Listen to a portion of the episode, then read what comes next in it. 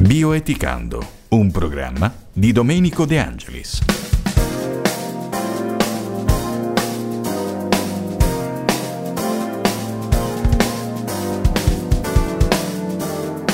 Bene, un caro saluto a tutti voi radioascoltatori di Radio Ecosud e benvenuti in questa nuova puntata di Bioetica. Vi ricordo che stiamo trasmettendo da Cittanova e che questo è il nostro quarto appuntamento con la bioetica e vuole essere un appuntamento eh, che miri ad un chiarimento, un approfondimento di quanto comunque si era già accennato nella puntata precedente, dove, se ricordate bene, eh, si era parlato del personalismo ontologicamente fondato proposto da Elios Grecia, sostanzialmente la visione di bioetica di Elios Grecia. Per chi eh, non avesse eh, ascoltato la scorsa puntata, vi ricordo che è possibile riascoltarla attraverso i podcast che la radio, radio Ecosud mette comunque a disposizione sul proprio sito internet e vi invito ecco, ad andare a recuperare la puntata qualora eh, non vi fosse stato possibile collegarvi eh, la scorsa settimana. Bene, quello che oggi faremo, come vi ho già accennato, è un approfondimento su uno dei quattro eh, principi della bioetica personalista. Giusto per ricordare i quattro principi della bioetica proposta da Elios Grecia, vi ricordo che i principi sono quelli della difesa della vita come primo principio, poi la libertà e responsabilità, la socialità e sussidiarietà e poi il principio cosiddetto terapeutico o anche definito come principio di totalità. All'interno di questo principio, all'interno di questo, ehm, della struttura di questo principio, io vi ricordavo che questo principio è basilare per quanto riguarda tutti gli interventi medici sulla persona umana. E eh, si era già accennato al fatto che quando si struttura un determinato intervento chirurgico, un intervento medico per salvare la vita fisica della persona, eh, è necessario valutare se ci sono le quattro condizioni fondamentali per poter fare un determinato intervento. Eh, quali sono queste quattro condizioni? Innanzitutto che si tratti di un intervento sulla parte malata della persona o comunque che è diretta causa del male eh, e questo per salvare l'organismo sano, ovviamente, per salvare la vita della persona. Poi che non vi siano altri modi o altri mezzi per ovviare alla malattia, l'intervento insomma risulta necessario, quindi è necessario fare questo determinato intervento. La terza condizione è che vi sia una possibilità buona o comunque proporzionalmente alta per la riuscita dell'intervento stesso. Il medico, in questo caso il chirurgo, deve valutare bene la eh, probabilità di riuscita dello stesso intervento e poi che vi sia il consenso del paziente o comunque dell'avente diritto del tutore. Eh, su questo quarto punto, su questa quarta condizione, ovviamente rimane inteso che in questi casi eh, il consenso e ciò che è in questione non è il consenso su un, su un trattamento, tra virgolette, vitale. Eh, ciò che è in questione non è tanto la vita della persona, ma è in questione l'integrità fisica della persona. Questo si deve eh, valutare. Ovviamente all'interno di questo quarto principio c'è un, eh, una valutazione che comunque il medico deve fare sulla proporzionalità delle terapie.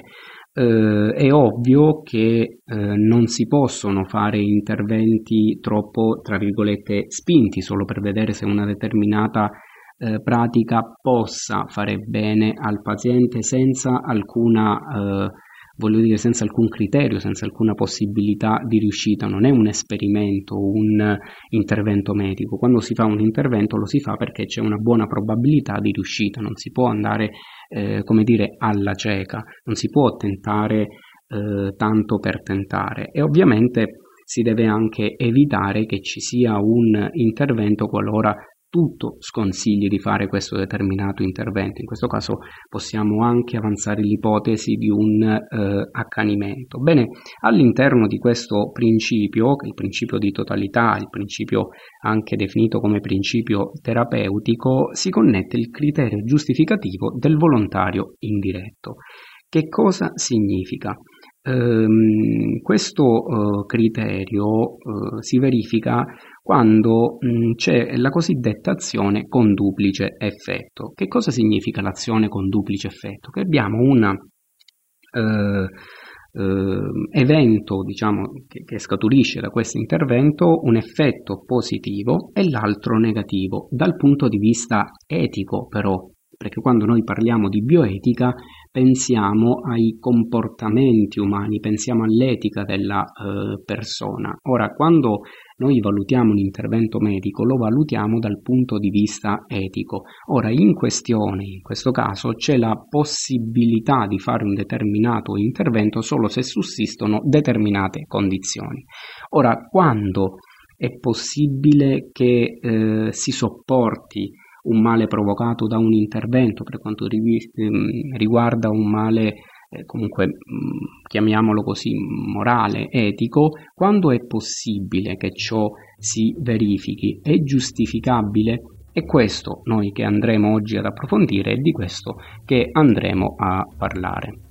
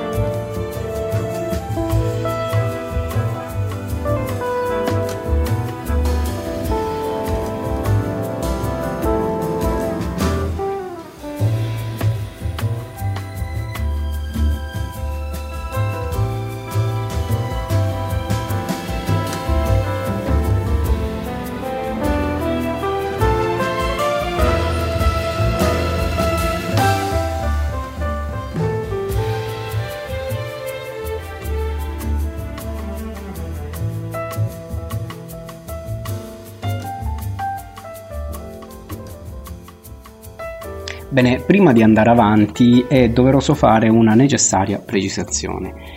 È ovvio che l'esperienza etica non ha a che fare con dei dati matematici, l'esperienza morale ha a che fare mh, con situazioni storiche e con soggettività, con persone innanzi a, a lei. E, e anche nelle coscienze più limpide, più cristalline, più pure sorgono dei conflitti di giudizio e delle perplessità in, ur- in ordine all'azione da compiere in un determinato momento, in particolare quando ci troviamo in situazioni di conflitto eh, nel campo medico. Eh, e l'imperfezione, mm, dobbiamo dirlo, questo conflitto, questa imperfezione è dovuta ai condizionamenti della coscienza che in quel momento eh, sta valutando, quindi la coscienza purtroppo non è sempre retta e in questo caso è bene avere dei criteri di giudizio più eh, generali per poter valutare meglio una determinata situazione, per poter fare una scelta che si riveli la scelta comunque corretta. Ora, fatta questa precisazione, è necessario anche fare un, eh, dichiarare un presupposto. È ovvio che eh, il medico, qualsiasi medico, qualsiasi chirurgo cerca il bene possibile in una determinata operazione, ma a volte è costretto a scegliere non il bene possibile, ma il male minore. Ora, eh, quando c'è una situazione di conflitto tra eh, una scelta che si deve fare eh, su uh, un danno, un eventuale danno fisico, materiale, economico e un danno morale, non c'è alcun dubbio che va sacrificato il bene o i beni fisici, i beni materiali, si sceglie di dare eh, importanza al bene morale, si sceglie di salvaguardare il bene morale. Eh, quando invece si tratta di due mali morali, è ovvio che è obbligatorio in questo caso rifiutarli entrambi. Perché? Perché il male non può essere oggetto di una scelta. eh, e ciò anche quando eh, rifiutando quello che si presenta come male minore si provocasse comunque un male maggiore. Quindi ci sono due mali morali, scelgo quello minore eh, per poter comunque avere la vita eh, in salvo. Eh, I martiri non ci hanno proprio insegnato questo, anzi hanno dato la vita per salvaguardare ehm, comunque il bene morale.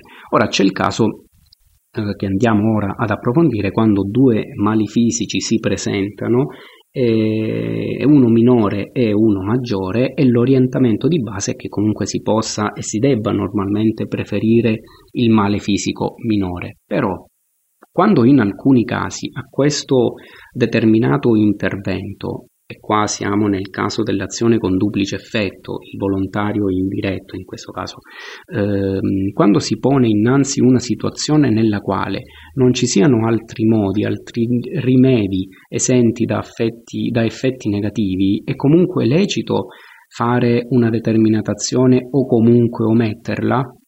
La risposta pare essere positiva solo se ci sono determinate condizioni. Intanto vi dico queste condizioni, poi andremo a vedere, spiego nel dettaglio cosa eh, significa attuare queste condizioni. Innanzitutto che quando si sceglie di intervenire, l'atto in se stesso, prescindendo dal male causato, sia comunque buono dal punto di vista morale o comunque indifferente.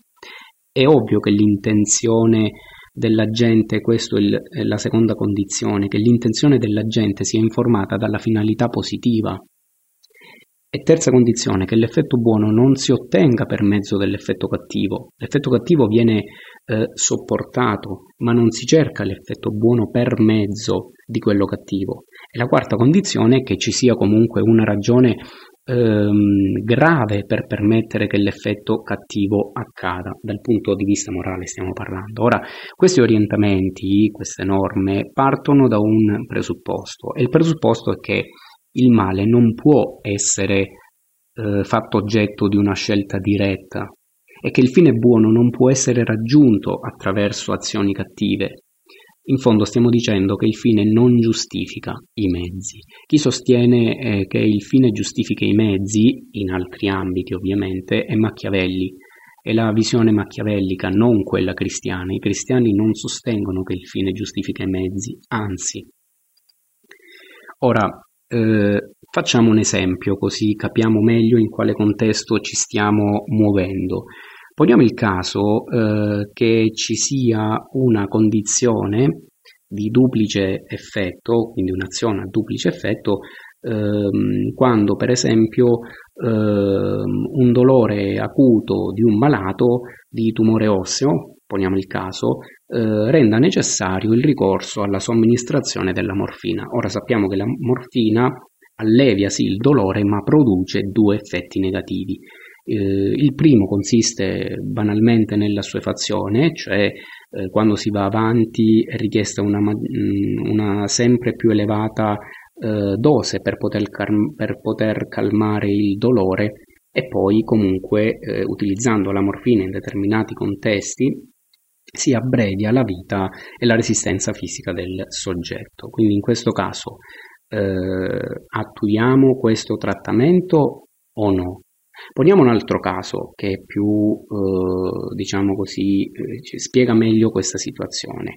Ehm, poniamo il caso che eh, un medico si trova a operare un paziente per un tumore eh, in organi connessi con la procreazione ed indirettamente facendo questo determinato intervento procura la sterilità. In questo caso si parla di sterilizzazione terapeutica.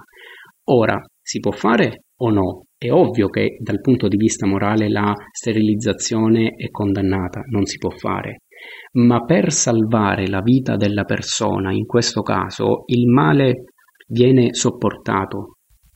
In questo caso si può fare questo determinato intervento perché eh, grazie a questo intervento si salva la vita della persona.